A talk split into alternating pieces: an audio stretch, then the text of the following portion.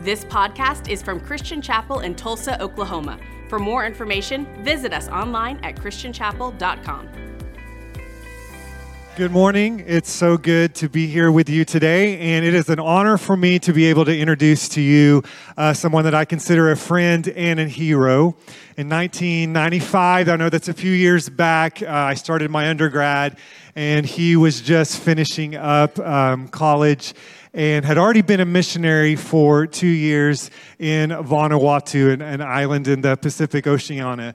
Uh, they served there for 25 years, and four years ago uh, became the area director for the Assemblies of God for that whole region, which I, I can't say where it all is, but it's Papua New Guinea, Australia, New Zealand, all the islands. If you follow Survivor like me, there was a Survivor in Vanuatu a few years back, so they were there. My wife also taught their middle daughter daughter in second grade, so I hope she's um, she's doing okay now that she's older. No, don't tell Beth I said that. But anyway. Um, anyway, just they, they, missionaries are my heroes, but they Brian has always every time I've heard him preach, and I, I know that's going to be the same today, uh, has always been a challenge to me to make sure that I'm uh, doing what God has called me to do and to be in, in the will of God. So I know that He'll challenge you today. I want to introduce to you this morning Brian Webb. Good morning. We are Brian and Renee Webb. God's blessed us with four kids, a daughter in love, simply the world's most beautiful grandbaby. We've served as missionaries for the last 22 years. You may know us as missionaries to Vanuatu, but four years ago we were asked to assume the role of area directors for Pacific Oceania. So allow me to introduce you to Pacific Oceania. It is the world's largest mission field. Pacific Oceania encompasses a third of the Earth's surface. 40, 23 nations, 40 million people spread out over 30,000 islands, speaking more than 1,000 languages. It is by far the most diverse, complex, and isolated mission field on Earth. Pacific Oceania hosts every ism of the religious spectrum animism, nominalism, secularism, atheism, Hinduism, Mormonism, Judaism, Islam, Buddhism are all found in Pacific Oceania. Our ministry contexts vary from massive modern cities to tiny jungle villages where the children of cannibals still fearfully worship ancestral spirits. Nearly half of Pacific Oceania's population is under the age of 24. Loss of traditional roles, severely limited futures have led to epidemic levels of depression and teen suicide. In Chuuk, one of our nations, one out of every 40 young men will end their own life. Why does such a massive field have only 28 missionaries? In two words, it's hard. And that begs a question Are you tough enough? I remember as a child listening to a veteran missionary speak. He told of tribes deep in the jungle that remained unreached by the gospel. They were, as Paul described in Ephesians, separated from Christ, without hope, without God in the world. I remember him standing in the pulpit weeping as he recalled the days when he had the strength to climb the mountains, slog the jungle trails, and swim the rivers necessary to reach these tribes. I have no idea why it was relevant, but as a little boy, I was deeply impressed by the fact that he could lift a Harley Davidson motorcycle over his head. That night, he wept because his strength had failed before his mission was complete. Entire tribes remained in darkness, yet he physically could not get there. He called for strong young men who could trek the trails, climb the mountains, swim the rivers, endure the deprivations, and were willing to take on the risk of bold pioneer missions in extreme circumstances. As a scrawny 11 year old boy, probably weighing all of 80 or 90 pounds, I rushed the altar to volunteer. Somehow, God chose to favor that little boy. I never did become the strong young man he described that night. I was never athletic couldn't have dreamed of picking up a motorcycle. In what should have been my best years, I was plagued by a reoccurring illness that left me weak as water for months at a time. Yet, with God's help, I trekked the jungle trails, I swam the rivers, I climbed the mountains. I had the incredible privilege of presenting the gospel in truly never reached villages and seeing the church planted in places where darkness had prevailed for 2,000 years. Yet the task is not complete. Don't understand, don't misunderstand me. This is not the only kind of missionary that we need. There are thousands of modern cities where there's never been a church.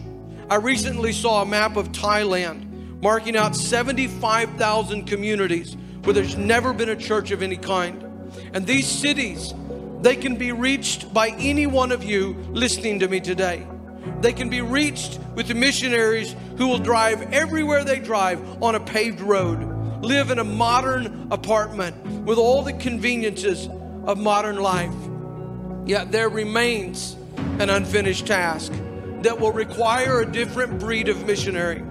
Across the Pacific, there are forgotten atolls far from any airports or seaports.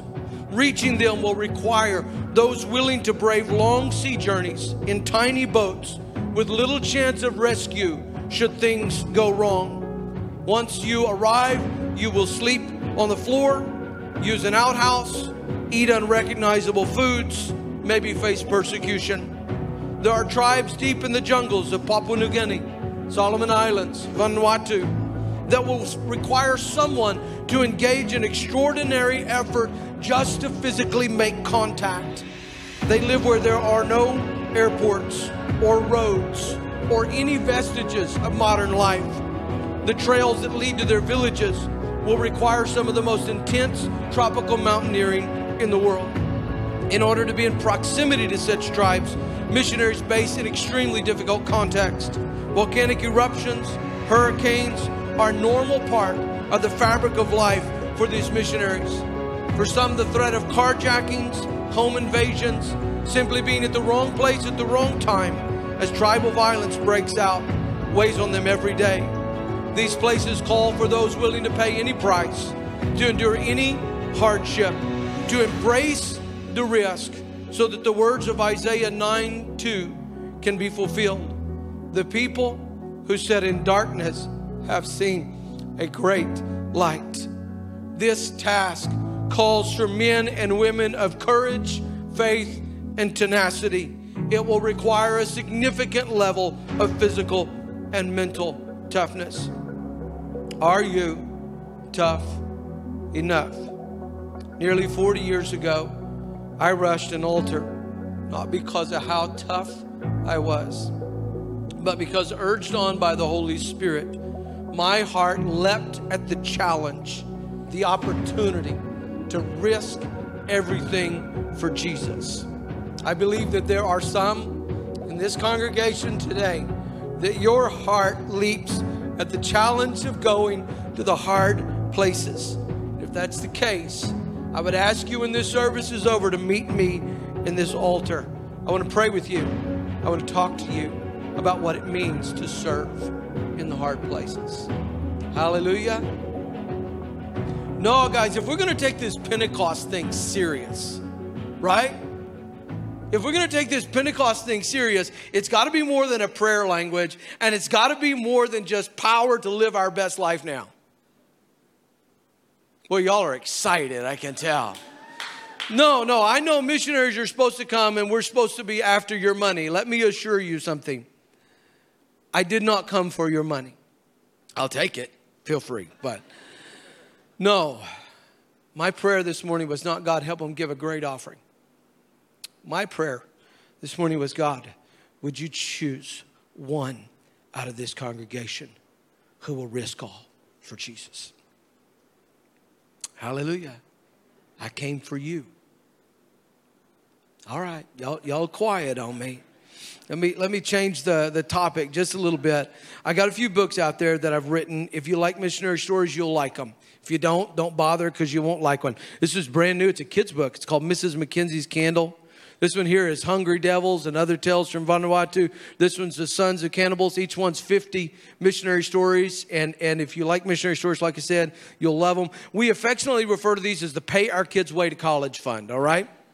And no, it's worked. I've had two kids go through college debt free. I got a third. He's on his way. Junior year just finished debt free. So praise God, it's working. If you guys buy enough copies of this book, Eli will be taken care of. All right. It's just, it's really simple.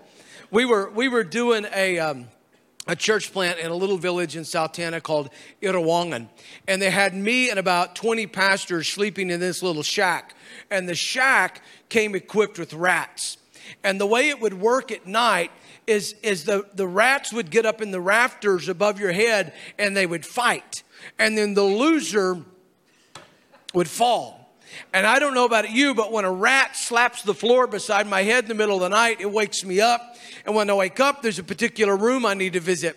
In this case, the room was an outhouse about 50 feet away from the shack. So I don't know how familiar you are with outhouses, but I'm going to give you three simple rules for them for when you come and visit me, okay? Uh, the first rule of the outhouse is that you sing as you go. There is no door. You're not going to go knock on the door. If you're lucky, there's a curtain. Folks sometimes use that curtain when they forgot their toilet paper. We call it a weighted curtain, all right? So you you sing your song, and if somebody joins you on the chorus, you just turn around, go back to the house, and wait till they come out. All right. The the second thing is to exercise light discipline. I know you like light. I understand that. Trust me on this one. Okay. Your flashlight is used to get you to the outhouse, not for in the outhouse. There are thousands of four inch cockroaches that live down there in that pit, if your light hits the hole, they come swarming up out of the abyss. Very difficult to sit down on that seat and relax. Guys, you just, you get sensations in all that. Some of y'all are feeling those sensations right now. I, no, it's, it's not good. So, so when you get to the outhouse, you turn off. The third thing is the prayer. Look, Missionaries are serious when we pray over our food, and we are serious when we pray over our toilet seats. I have got it down to almost a mantra. I say, Oh God, sanctify this toilet seat. It works. I am still alive. So I don't want to paint you too graphic of an image, okay? But I'm standing there at the door of the shack. It is pouring rain. I got my toilet paper tucked up underneath my arm because it loses some utility once it gets wet. I got my flashlight in my other hand. I, I, I, make the dash through the rain. I'm singing my song. Nobody joins me on the song, so I assume the outhouse is empty. I turn off my flashlight, stick it between my teeth because I need both hands free. Still got the toilet paper tucked up in there. You know, I'm backing past. This is not like you go in, turn around, sit. No, no, no. This is you, one smooth motion. The trousers come down as you back past the weighted curtain and you sit on it. So I'm, I'm, I, I'm, I'm mumbling my prayer. Oh God, sanctify this toilet over my flashlight. And as I sit down on that wooden throne, I feel something. It's warm. It's hairy. It is all down the length of my thigh. And if you want to know what is in the outhouse with me, you're gonna have to buy a copy of the books. No, I will not tell you which story the book is in. But if you said, Brian, I, I came without money this morning, that's okay. Renee's out there, she'll take your plastic, all right? We'll be in good shape. Hallelujah. Okay. You know, you ever you ever pull up behind somebody at the at the stoplight and the light is red and they got their phone out and they're doing this business here? Hmm? That's okay, isn't it? As long as the light's red. But when the light turns green and their head's still down, then what do you do? You know, I just came back from French Polynesia. Did you know they don't honk there? They will not honk at the person in front of them. I'll tell you what I do. I, I, I talk to them. My wife says, they can't hear you. Huh? No, but I can't help myself. I say, you know, hey, you know, green means yeah, it's awful when somebody misses the signal. It is worse when the church misses the signal. I did a study of the 40 days from the resurrection of Jesus Christ to his ascension, and I found 32 distinct ways in which the church is commanded to go. Now, I'm not going to give you all 32 this morning, but, but I want to give you a few of them. That be all right? The, the first one is found in Matthew chapter 28, verses 19 through 20. You're familiar with this. It says, Go therefore Make disciples of all nations, baptizing them in the name of the Father and of the Son and of the Holy Spirit. And behold, I am with you. Oh, well, I skipped some pieces, didn't I? Hallelujah. He said, teaching them to obey all that I've commanded you. And behold, I'm with you always to the end of the age. If I were going to summarize the Great Commission into two words, I would simply say, go everywhere. I've had more than one scholar, more than one theologian pull me aside and say, Brian, you, you're actually misinterpreting this verse because the thrust of the verse is not on the going. The thrust of the verse is on the making of disciples. The word go is almost incidental to the making of disciples. Well, look, I'm with you. I believe in that. I believe in making disciples. But but did you notice where Jesus told us to make disciples? He told us to make disciples of all nations. And that's going to be pretty hard to do from Tulsa, Oklahoma. If we're going to make disciples of all nations, then somebody has got to go. Hallelujah. Yeah. So the going the going is important. Can I can I tell you the telling is important as well? You ever heard anybody say preach the gospel if necessary, use words? Right? Sounds good, right? I mean, I understand where they're going with that. I mean, that, that you should live such a good Christian. Can I tell you that only works in a context where everybody already knows about Jesus? And I would argue you're, you're making an assumption that you can't even make in Tulsa. Hallelujah. Y'all are quiet. Mm. Still waking up. Still needed that coffee, huh? Yeah. Thank you, Jesus. No, there's a, there's a story that needs to be told. This, this world needs to know, must know that Jesus Christ is the Son of God, that He was born of a virgin that he that he lived a sinless life that he died in my place that he rose again on the third day that he ascended to the right hand of the father that right now this morning he is praying for you and soon he's returning as the king of kings and the lord of lords.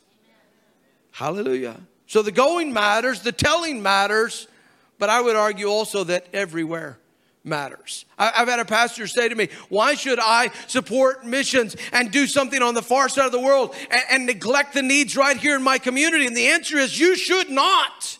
As a church, we ought to have a local and a global vision. We can't neglect what's happening in Tulsa. We should do everything we can to win every person to Jesus Christ right here. And yet, God calls us to the nations of the world while back, Renee and I went to Kosrae. Y'all, y'all ever heard of Kosrae? Anybody ever been to Kosrae? Eli's been to Kosrae. Yeah. No, no, guys, uh, it's, it's a little ways from here. To get to Kosrae, first you got to get to Honolulu. And when you leave Honolulu, then you got to go to Majuro. And then when you fly from Majuro, then you got to go to Kwajalein. And then after you fly to Kwajalein, then you land in Kosrae. Kosrae is a, is a postage stamp of an island. I believe the speed limit is 20 miles an hour, and you can circumvent the island in less than an hour. There are something like 6,000 Kosraeans in the entire world. Kosrae is so far from every other island, you're trying to figure out how on earth did the first Kosraeans get there in the first place. But Renee and I went and we worshiped with them. And guess what? The same Holy Spirit that is here moving in our service today was moving in their service there. Why? Because to God, everywhere matters. Hallelujah. Let me, let me give you another one right quick. John 20, 23. Jesus is talking to his disciples. He said, If you forgive the sins of any, they are forgiven them. And if you withhold forgiveness from any, it is withheld. Very simply, go forgiving. You know, um, when, when uh, I was a kid, I grew up in church. Let me clarify what I mean by that. We had church on Sunday morning. Sunday afternoon was the CA service. We had church on Sunday night. We had Royal Rangers and Missionettes on Tuesday night. We had midweek service on Wednesday night. We had visitation on Thursday night. And then we had an evangelistic service on Saturday night. If we wanted to be spiritual, we added two nights to that routine and we called it revival. And we had revival at least four times a year, and sometimes they went for weeks at a time. My point is this I heard thousands of sermons. I never heard a preacher preach from this text.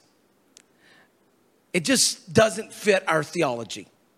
I don't know about you, I always assumed that uh, one of the translators was a closet Catholic and he just slipped this verse in there to justify the confessional, right? I mean, what does it even mean? If we forgive the sins of any, they are forgiven them. Does that mean if I if I get mad at my brother-in-law, I can say, sorry, bud, no more sins forgiven for you? Huh? Hmm. A few years back, I was in the Tibetan plateau and the Holy Spirit illuminated this passage for me. I, I went up there because there's a, a group of people known as the Pumi. And at that time, there was no Pumi language churches at all. And, and, so I went up there to write about them in the hopes that when you read about them, the Holy Spirit would convict you and you would go and tell them about Jesus. It's a good theory. I, I like that. I like the theory. No, but but I went up there and they, they took me into this little mountain valley. They lied to me. They said, I don't like altitude. They said it's only about 1,500 feet, 14,500 feet in the floor of the valley. They took me to this village, and in this village, a log cabin. And they told me, they said, Brian, the same family has lived in this log cabin for the last 100 years. I mean, it's a log cabin, but it's got the red clay tile roof and it's got big double doors with symbols to ward off the evil spirits. And they, they open up those big double doors, and I step in, and the first row of rooms on each side are the hog pens. And, and, I step into the to the courtyard, and there's a chicken comes at me this way, and a goose comes at me that way, and there's a water buffalo chewing his cud out there in the middle of the courtyard. Over on the left hand side is this little Pumi lady sticks her head out the kitchen and she and she welcomes us in. And, and I wish I could take you into that kitchen. I want you to imagine a room where an open pit fire has been burning continuously for a hundred years. Every surface is covered with smoke and creosote. I step through the doors and, and on the right side is a, is a little bench. In front of that bench is a, is like a coffee table. And then a little further out in front here is that open pit fire. Behind that fire is a shrine. And, and then over on the left, hanging in the smoke, is shoulders and hams and sausages. And I sit down there, that bench, and that little Pumi lady, she prepares me a plate of food. And as she's bringing it to me, she stops at that pit fire and she drops some of that meat off in the fire in front of the shrine. And I asked her, I said, Auntie, who are you offering these sacrifices to? She said, I'm, I'm offering them to the king of hell. Now, you, you can look up the king of hell in Tibetan Buddhism later, but, but I can describe him for you. He's a leering face, wears a crown of human skulls, He's depicted with a, with a bloodstained knife in one hand, a severed human head in the other, standing astride a human corpse and encircled in flames. They believe that he guards the entrance to hell. I said, Auntie, why would you offer sacrifices to the king of hell? She said, Well, I know there are other gods out there but they are too high for me. They cannot hear me.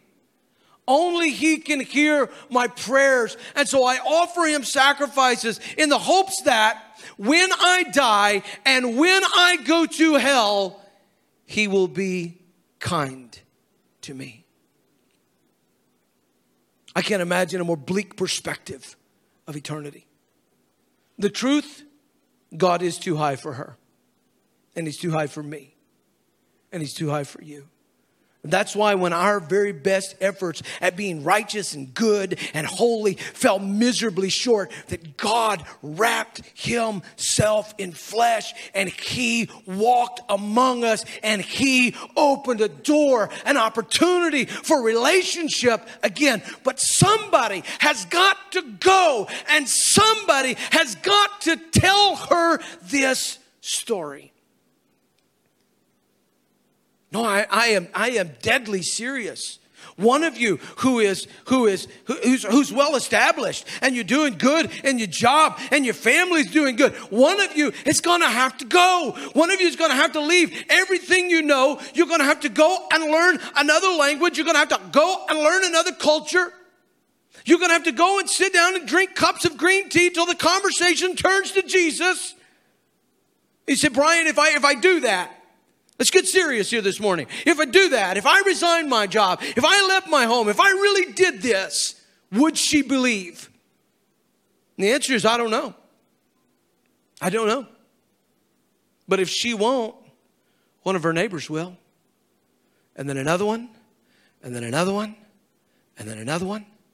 And, and, and, and before very long, you'll have, a, you'll have this little group of disciples and you'll begin to bring them together. And as you begin to bring them together, then, then, then they're going to do something. They're going to begin to write some songs and they're going to begin to sing. And you're going to sit there in that little house and you're going to listen to a language that has been used only to whisper prayers to the King of hell, be used to lift praises to the King of kings because the church of Jesus Christ, it is militant, it is triumphant, it works everywhere it's been tried.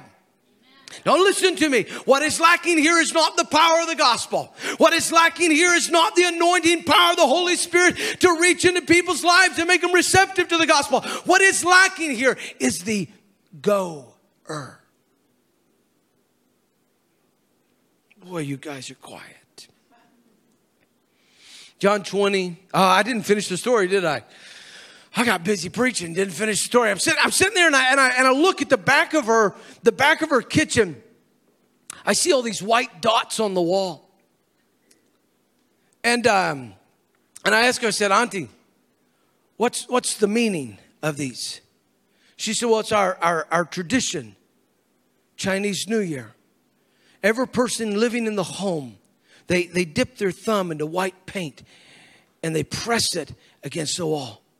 Guys, there was there was long, skinny ovals and there was short, fat ones, little bitty baby ones. There was ones that were crisp and clear. There were others that were so covered with creosote you could barely make out the outline.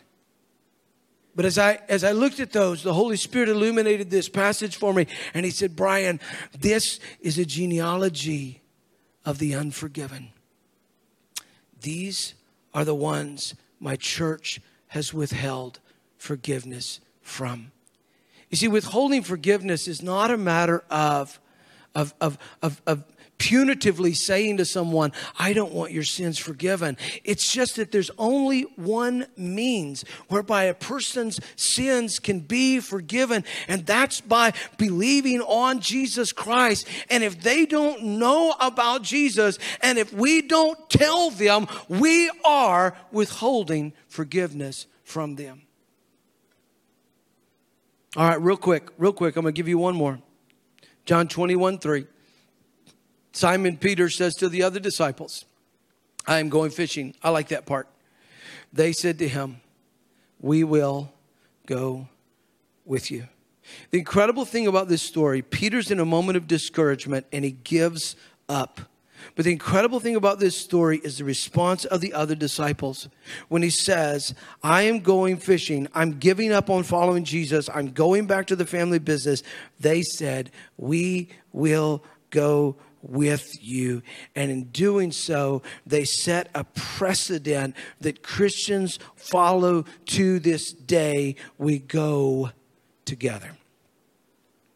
We go together. That's what we're doing here this morning. You ever heard anybody say, I can worship God just as good in my living room? So can I. But I can't encourage my brother. I can't encourage my sister. No, that's why you're here this morning. You're here because urged on by the Holy Spirit, Christians go together. You know, I heard Pastor talk about your giving. You know, that's what we do. We do our tithes and our offerings and we give. And you know why we do that? Because there's some things that you look around and say, boy, I can't do that by myself and, and you can't do that by yourself. But if we will go together in our giving, we can get it done. Do you know that's what missions is? When you're giving to, to missions, you're, you're not saying, well, bless that poor missionary's heart. I'm going to send them a little bit of money because I feel sorry for them. No, that money represents a segment of your time, and you are taking that and you're saying, God, I am going together with them for this amount of time. You know, one of the countries that I look after is the Solomon Islands. And um, if you know World War II history,